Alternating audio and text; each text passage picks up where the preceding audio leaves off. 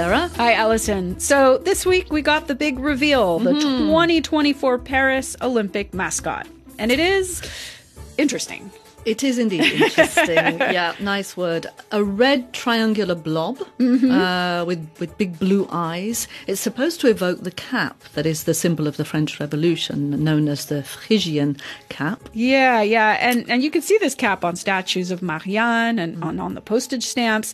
So it is symbolic, but mm, the execution in this mascot it leaves a lot to the imagination. Sadly, it leaves nothing to the Well- imagination. you know, I when I first saw it, I just saw it as a. I, I read it as a, a rather unfortunate emoji, which is usually brown and a bit disgusting. It's been mocked, uh, especially on social media. Some women have said it looks rather like a sex toy, even a female sexual organ. The head of the French Olympic Committee did defend the design and its symbol. Yeah, with the you know this very sort of intellectual Yeah. idea of freedom and revolution and everything, but seemingly forgetting what it actually looks like. It's true. And then there's another controversial point, which is the issue that the, the toy versions are made in China. Sure, sure, which is an mm. issue when people are looking at things made in France. But, you know, there are few, if any, stuffed toy factories here in France, mm.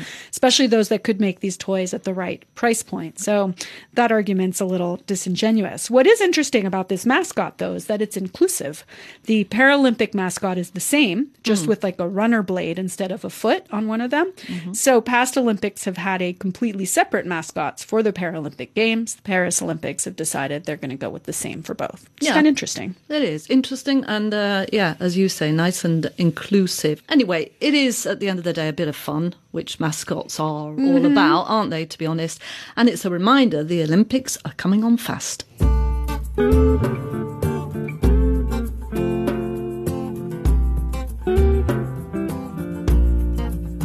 Dans les premiers moments, j'ai cru qu'il fallait seulement se défendre. Mais cette place est sans issue, je commence à comprendre. Ils ont refermé derrière moi, ils ont eu peur que je recule. Je vais bien finir par la voir, cette danseuse ridicule. Sarah, this song, La Corrida by Francis Cabrel, was a hit back in 1994, but it's resurfaced recently.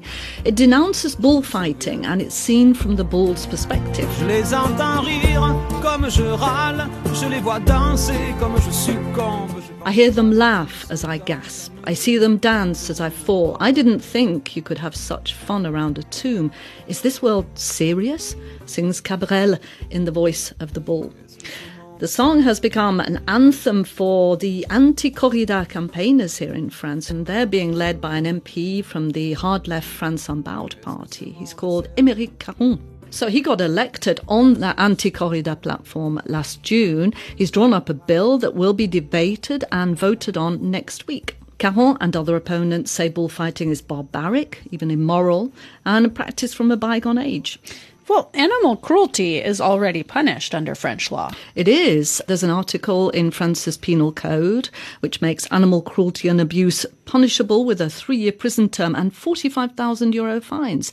Bullfighting does fall into that category and it's already been outlawed in most of France. Mm, most of France, mm. right? But not everywhere. I guess that's the sticking point. It is. The law provides for some cultural exceptions in areas where it is, quote, an uninterrupted local tradition. That's the case in some 10 departments in the south and southwest of France, where between around 160 and 200 corridas are organised every year.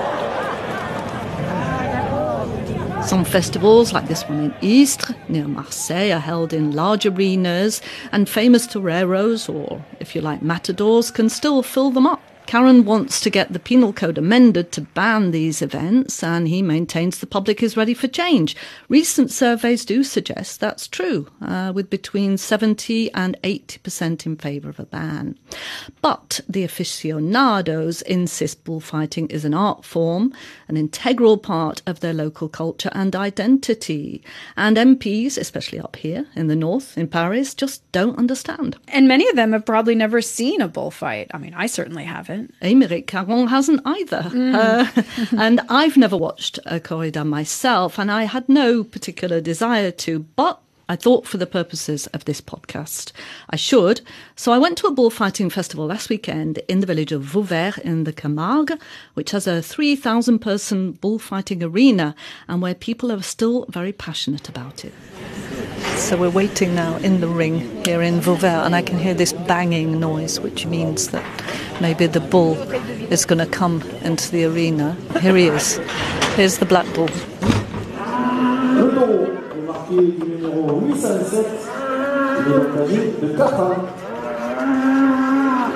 This bull isn't here to fight. He's taking part in what's known as a course camarguaise or bull running, typical of the region.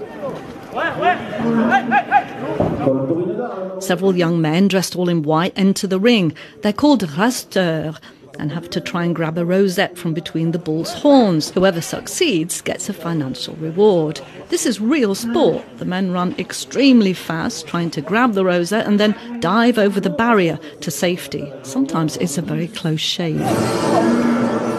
This is just one of several bull related shows at today's festival in the arena in Vauvert. It's been organised to pay tribute to Manolo Vanegas, a Venezuelan torero who settled here. He became a matador in 2017, but his career was cut short the following year after he was seriously injured during a bullfight.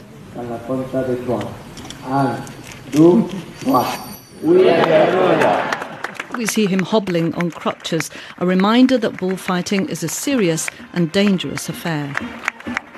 But this hasn't deterred pupils at the bullfighting schools in nearby Arles and Nîmes who dream of becoming toreros. A few have come here today to show off their budding bullfighting skills with young bulls. They deftly wave their purple and yellow capes, try and place little pics known as banderilles into the bull's back. On several occasions, adult staff members have to rush into the ring when a youngster loses control of the situation and is tussled to the floor. 14 year old Lizio looks elegant in his tight, high waisted grey trousers and bolero jacket. He swishes his cape around, drawing in the bull, arching his back in the characteristic choreographed pose of the torero that he aspires to become one day. He's a pupil at the Arles Bullfighting School where he trains four hours a week. Ouais, moi j'aimerais faire mon métier aussi. I want to be a professional torero, he says, because the corrida is everything for us. We live and breathe bulls. It's all we think about. To be able to express ourselves through bullfighting feels good. L'école Torinda, on est, on est une famille. The bullfighting school is a family. We're very close, and when one of us succeeds, everyone does. That's what I love about this world. Et du coup, ben voilà, c'est ça qu'on aime. The school has 10 pupils, all boys. Their mentor is Mehdi Savalli, a former pupil who became one of France's most acclaimed toreros in his 20s before a shortage of contracts forced him to stop in 2018. He's now the school's director. Je leur apprends bon à torer, ça c'est sûr, les bases. I teach them the basics of how to bullfight, of course, but we also educate them a bit too. Teach them about respect. We're not their parents, but sometimes the kids let loose a bit too much, and we're there to channel them and put them back on track. Savalli was born and raised in Barriol, a tough suburb of Arles with high unemployment and few opportunities for youngsters. He started at the bullfighting school aged 11 and he says it saved him. C'était compliqué, on aurait pu euh, voilà, mal tourner, tout ça. I could have gone off the rails, but my passion for bullfighting got me out of that neighbourhood, and I was lucky to be able to live it to the full. I love what it feels like. It's difficult to explain, but the sense of adrenaline, the joy, when everything goes well, the sadness when it doesn't. It's lots of different sensations in one profession. It's magical. À une profession, c'est magique. At lunchtime, the aficionados eat paella on long trestle tables outside the arena and discuss corrida. Then we head back into the arena where a bigger crowd has now gathered to watch seven toreros from France but also Mexico, Venezuela, Spain, and Colombia. They've come to bullfight for free in honour of Manolo Vanegas. Yves Lebas, the president of the Arles School, is helping me understand this very coded bullfighting ritual. He says bullfighting is truly popular. C'est un, un art non élitiste. It's a non elitist form of art, and that's quite exceptional and unusual in France. You don't have to have been to a certain school or studied something in particular to be able to appreciate the beauty in this. Everyone can connect on an emotional level. The mix of celebration and the search for something aesthetic makes it a very rich and unifying cultural event. Un ensemble culturel extrêmement riche et unificateur. The bullfighting ritual is divided into three distinct parts, separated by a special bugle call. Hey, toro, toro, says the bullfighter, trying to draw it in. The idea is for him to size up the bull, assess its character. He coaxes it towards a horseman known as the picador. There we are. Picador plunges his long spear into the bull's shoulder and neck muscles, weakening the animal. That didn't take very long. In the second part, the torero carefully uses his large cape, swiveling to avoid the horns, while trying to plant his spiked banderillas with their hooked points into the bull's back. They hang down, two on either side, red with blood. And then the final, most controversial part, the estocade holding a red cape called a muleta in one hand and his slender sword in the other. The matador stands still, fixing the bull firmly in the eyes before thrusting his sword through its shoulders and into the heart. The crowds cheer at the skillful strike, waving white handkerchiefs to show the torero deserves a bull's ear for his performance. But another matador gets booed when it all drags on too long and the bull seems to take too long to die. Six out of the seven bulls are killed this afternoon. Bullfighting is enjoyed as a family in this part of France, and there are many youngsters in the audience. Some MPs have called for children to not be allowed to attend, saying it's not suitable family entertainment.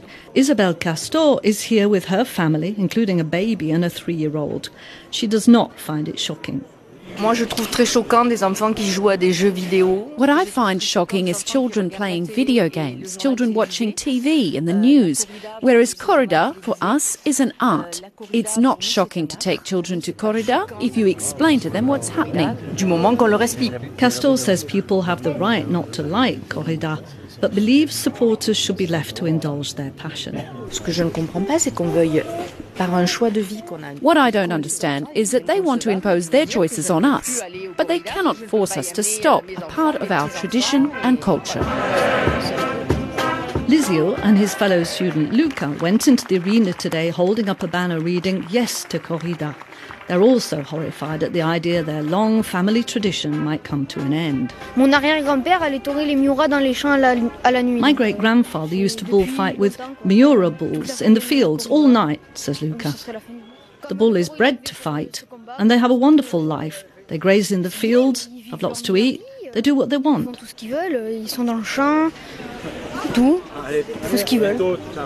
Tout ce qu'ils veulent, ils sont dans le champ, tout, tout ce qu'ils veulent. For Yves Lebat, there is cruelty involved, but it's not necessarily a problem. Il ne faut pas le nier. C'est consubstantiel. You shouldn't deny it. It's an inherent part of corrida and of being human. And what is particularly inherent to human beings is death. In fact, this is one of the last places in our culture nowadays where you can see and think about our relationship to death. Locals say a ban would have a major economic impact. These bulls, bred only for fighting, would simply disappear, and breeders would lose their livelihood. It would also be a blow to the local economy of towns that host ferias, of which bullfighting is a big attraction. Yves Lebar says corrida could end up disappearing, but it shouldn't be through a ban. Si la corrida euh, doit disparaître, If corrida has to disappear, then it will. But it shouldn't be through a ban, a law, because that would mean the north of France has imposed its vision of what culture is on the south.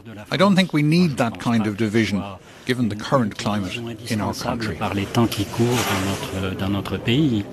Mehdi Savalli says he will fight to make sure corrida continues. However, he doesn't want his seven year old son to follow in his footsteps. Très dur et très dangereux. It's too hard and too dangerous. Je veux pas que mon fils fasse ça. I don't want my son to do this. So, Alison, how did you feel about um, your first bullfighting experience?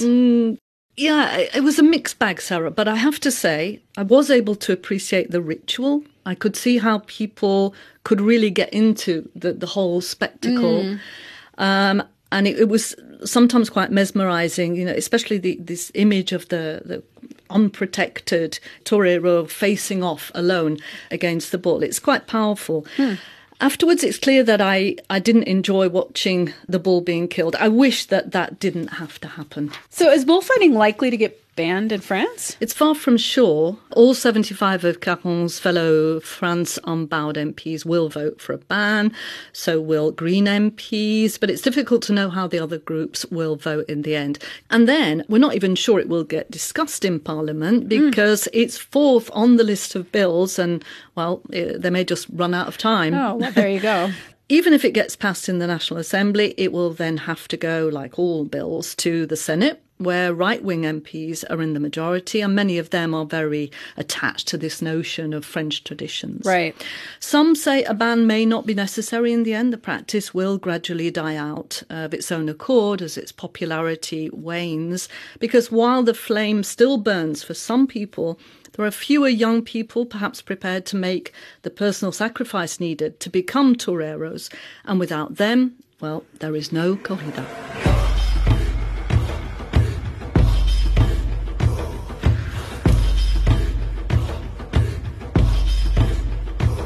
So, going back to history now, way back to 885, the end of the 9th century, the siege of Paris by the Vikings started on November 25th, 885, and it ended up being the undoing of the emperor Charles le Gros, Charles the Fat, mm-hmm. and the beginning of the end of the unified Carolingian Empire, which started determining the shape of what France is today. Yeah, because Paris at that time was not the big capital that we know today. Nope, nope. It was a town on the island in the Seine that today we know as the Ile de la Cité. Near Notre Dame. Yeah, yeah, there you go. Paris was the capital of the Kingdom of West Franks, or West Francia, which was part of the larger Frankish Empire that was established by Charlemagne. In 885, the emperor of West Francia, and then the rest of the Carolingian Empire, which included parts of Germany and Italy today, was Charles the Fat. He's the great grandson of Charlemagne. So Vikings had been attacking West Francia for decades. They laid siege to Paris in 845. They showed up in March with 120 ships with thousands of men and women. King Charles the Bald, the king at the time, he assembled a small army, but it wasn't enough to face them off, and they plundered and occupied the city. They withdrew when the king agreed to pay a ransom 7,000 French livres or 2,570 kilos of gold and silver. Hmm, that was indeed an incentive to start protecting the city. Yep, yep. They started upping the fortifications. Now, strategically, Paris had these two low lying footbridges over the Seine connecting the island to the banks, and they could block ships from going farther upriver, say to Burgundy. So they were ready when in 885 the Vikings showed up in West Francia again with hundreds of ships and thousands of people on board. The man in charge of Paris was then Count Odo of the Robertine dynasty. He's the rival to the Charlemagne's uh, Carolingian dynasty, and and he prepared for their arrival by fortifying the bridgeheads with towers guarding each bridge. The Vikings, led by the commander Siegfried, showed up in Paris then on November 25th, 885. They wanted to get through to reach Burgundy, but the Bishop of Paris said no, and so the Vikings attacked. Hmm. I imagine there was a lot of catapulting. Yeah, stuff yeah, like that. Yeah, they threw all kinds of things at the fortifications. They also used battering rams and fire, but they couldn't get through. Hmm. So they set siege. They built a camp outside of the city, and they were there for months. After four months, Siegfried led a large number of his army further north to go pillage because he was getting tired of Paris, and he left his commander, Rollo, in charge. And so he was the one to negotiate when Charles the Fat showed up with the imperial army in October of the next year. An imperial army? Wow, probably hmm. enough to, to crush the Vikings in that case. It would have been enough, but Charles the Fat decided actually not to fight. Instead, he did allow them to sail to Burgundy, which was in revolt against him turning the enemy against your other enemy. Yeah, and he promised to pay the Vikings uh, about 250 kilos of silver if they then left the next spring, which they did. Now, Count Odo wasn't happy about any of this. In fact, he and the Parisians then refused to let the Vikings back down the Seine when they were on their way out. So mm. they had to drag their boats overland to the Marne in order to leave. Um, and Charles the Fat really didn't gain any popularity there. Um, he stepped down. And then Odo was elected king of West Francia. He was the first non non Carolingian king of the Franks, and his 10 year rule marked the real separation of West Francia from the rest of the empire, and it would never reunite. And that's what set up the future shape of France that we know today.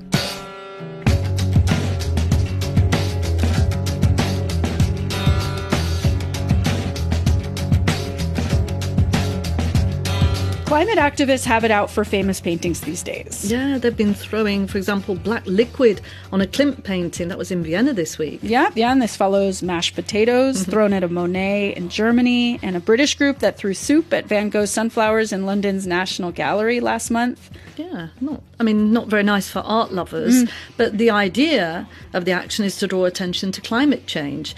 The Viennese activists this week said that they were protesting the government's use of fossil fuels. Yeah, so here in France, um, haven't been any paintings yet. Um, activists with a group called Dernière Rénovation, the last renovation, they have done things like interrupting the Tour de France bike race this summer to draw specific attention to global warming, actually very specifically to building renovations. It's not a very sexy issue, but it is very important in the fight against climate change, since housing is the sector with the most emissions in France after transportation. These activists argue that the government's current plans to force homeowners to better insulate buildings are not enough. And they've been resorting to acts of civil disobedience to draw attention to it. Most of their actions actually have been blocking roads, like setting up in front of cars on the périphérique and just blocking traffic, wreaking havoc. Though they have been experimenting with other forms of direct action, like the Tour de France this summer. Recently, 25 year old Victor got up on stage at the Paris Opera during a performance of the Magic Flute and interrupted things. He hmm. locked himself up with a bike lock to a ladder on the set. And then he was wearing a shirt on which he had written in English, We have 879 days left, which makes reference to the three years that the group says we have left to change our ways to avoid the worst effects of global warming. I sat down with Victor and talked about the action specifically, but also more generally about how effective these kinds of actions really are here in France. It was, I think, the first, maybe the second time I went to the opera. Bist du bereit, sie mit deinem Leben zu erkämpfen? So I went up on stage, then I locked myself up. I started talking. Si je suis là ce soir, c'est pas par plaisir. I had like really prepared something that felt very personal. It was very badly received, but that I I mean that's expected. I just didn't expect the curtain to fall so quickly. That was like sort of unnerving because like with the pressure of like people you know bringing you and everything, I was trying to just express that it's absurd that I have to interrupt an opera. There is no link between the performances we choose to interrupt and uh, it- it's basically random in the sense that we don't think we can pretend that everything's all right, and so that means interrupting basically anything. But what's interesting for me as opera is it, it tends to have this image of a very kind of elitist place, but presumably maybe then full of people who maybe need to hear your message. Is that, I mean, because you're not going around interrupting a, a movie theater full of people going to see the Wakanda movie. Yes. So the idea was that we wanted to interrupt something that we don't generally interrupt. And I don't think our point was to draw attention from people at the opera the, that night. The idea was really to draw attention outside. And I think most of, like, I would say the big actions we take that are not roadblocks, basically, really have a point of creating a, a conversation outside of the, the event that's being blocked to or interrupted. So it's like you do something unusual enough that, you know, the media like us come and start asking you questions and, and give you a platform that you wouldn't otherwise have. Yeah, I think that's part of the idea. Yeah. So afterwards, right, you got taken into police custody, and then you, when you got out, then you made the rounds of some TV and radio programs, and so you did get a platform. Quand vous bloquez l'autoroute A6 euh, vendredi, But I mean, was it the platform you wanted? Because you're put on these roundtables with like people debating the action. euh, il y a aucune cause n'est supérieure finalement à la liberté des gens. Alors, euh, du coup, il y avait deux points dans votre question. Le, le premier point, c'était euh, les gens n'ont rien fait. Je suis d'accord. Uh, so obviously people are are um, drawn to like the the technical details of the actions we take. So it's obviously not always the platform you want to have, but it's really better than no platform at all. We're not at a point where we can be picking on our platforms. We have to really hammer it down on everyone and everything that the government isn't doing uh, enough. What was your very first action? I blocked the A13 for an hour and a half. Uh, it was in June. How did you feel when you sat on that first highway? What was going on in your head? I think it was the same feeling as the opera, uh, in the sense that it's not easy, but I feel like I'm, you know, at the right place. I'm so deeply convinced that the government isn't taking enough actions, and that what I'm doing is the right way, or at least the least bad way to put pressure on the government. So obviously, it's like you know a little scary. It's like there, there's all this you know social pressure of annoying people and everything, but I'm so convinced that you have the strength, I would say, to to resist that kind of pressure. So direct action's interesting in that you know they're stunts essentially, right? But you also have marches and giant gatherings, which have also gathered a lot of momentum. I guess on a personal level, you what is it about direct action that's that's appealing to you? So I don't think people realize that climate change is an existential risk. And so that's really why I'm doing what I'm doing. So when did you sort of get this awareness? Uh, it honestly was, was very recent. I think it was like gradual, but then I, you know, I passed a, I would say a threshold of realization. I think one of the realization you have is that we don't have time.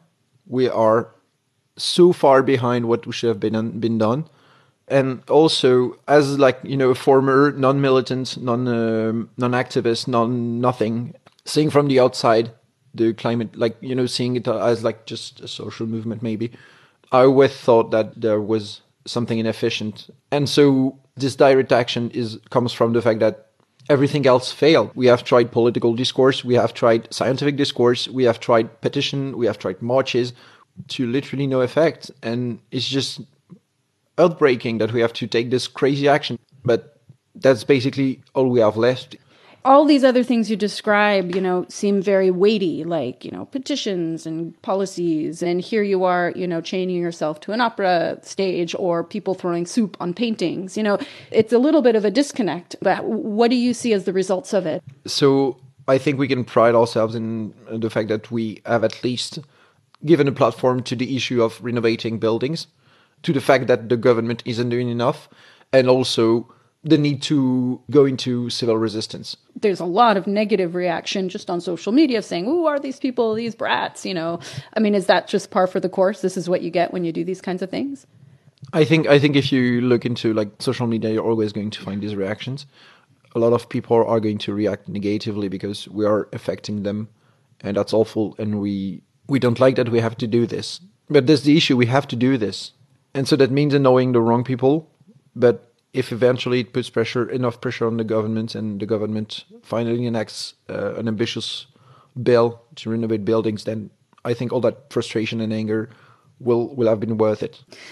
On some level, you, you don't. It doesn't. It doesn't matter then if you upset people. That's actually the point because you're trying to get the attention of the government. But it's interesting to me that you seem to sort of separate the government from the people. In theory, the people elected the government, right? If you annoy enough people, then will the government actually listen to you? And I'm thinking this in particular in terms of you're blocking drivers, you're blocking, you know, people going to work. You're definitely not getting on people's good sides, but on some level, you don't really care. So we are here to force the government to take action. And unfortunately, that has the side effect of annoying people. Literally everything is aligned, like the stars are all aligned to enact uh, an ambitious law about renovating buildings. But so then why not try to get people on board with you to support you rather than antagonizing them? Because the people at large are already on board in the sense that there have been numerous democratic, I would say, initiatives. For instance, the Convention citoyenne pour le climat, yeah, the Citizens Climate Convention yeah. a couple yeah. years ago, where 150 people got together and made proposals to the government. On the government's initiative, which was great, but then all these initiatives were basically just thrown away. And so, unfortunately, we, we cannot, we would love for people to be on our side, but our objective is that the government really gets onto the side of this population and takes action that are at the level of threat that we are facing we know we have this risk. There is this risk of being un- unpopular, and we're fine with it because I don't think like social change happens without a bunch of people getting angry. We wouldn't have to resort to that kind of action if the government did the things right. What do you think of all these people in these museums that have been doing stuff on art? How do you feel about that? I feel that they are right that we cannot keep pretending that everything's all right. So that also means uh, shocking the public. What I find interesting is that there were actually more people shocked because a work of art could have been damaged, than by the fact that basically human existence is at risk. I know it's like maybe the most beautiful things we have done as humanity, but humanity is not going to exist if we keep the world functioning as it's functioning right now. In a, in a world where you fight for your survival, you don't enjoy the opera, basically. So is that something, you know, are you guys getting inspired at all by all the attention that, that Van Gogh has gotten? And I mean, we do have quite priceless art here in France. It, it would make a shock. Uh, obviously, we are very inspired, and I cannot comment further on that. we'll see what, what gets thrown at something in the future. Interesting, Sarah. Maybe we'll see something going on in a Paris museum uh, sometime soon. Victor was obviously cagey about any of that, um, though at this point, I guess it does risk becoming a copycat move. I mean, what else is left to throw? Mm. But um, more seriously, the government is at least aware of what these activists in particular have been doing. Um, in a TV interview this week, Prime Minister Elisabeth Borne was asked specifically about Dernière Rénovation's roadblocks. And she said that she understood young people's anxiety, as she put it, but she says the government they have to be aware is is quite aware of what's at stake. You know, they're not as clueless as they're being painted out to be. Mm-hmm. Bon. She did say that she wasn't sure that these kinds of actions that put other citizens in difficulty are the right approach. But as she says, I understand their concerns. And that's it for Spotlight on France. This episode was mixed by Nicolas Doro. Spotlight on France is a production of Radio France International. And if you want to get in touch with us, why not send us an email at spotlight.france at rfi.fr. Or you can find us on Instagram, Spotlight on France, some images from this show to give you a sense of what we're talking about. Um, you can find previous episodes at rfienglish.com or wherever you get your podcasts. We'll be back in two weeks' time on Thursday, December the 1st. Bye bye, Sarah. Bye, Allison.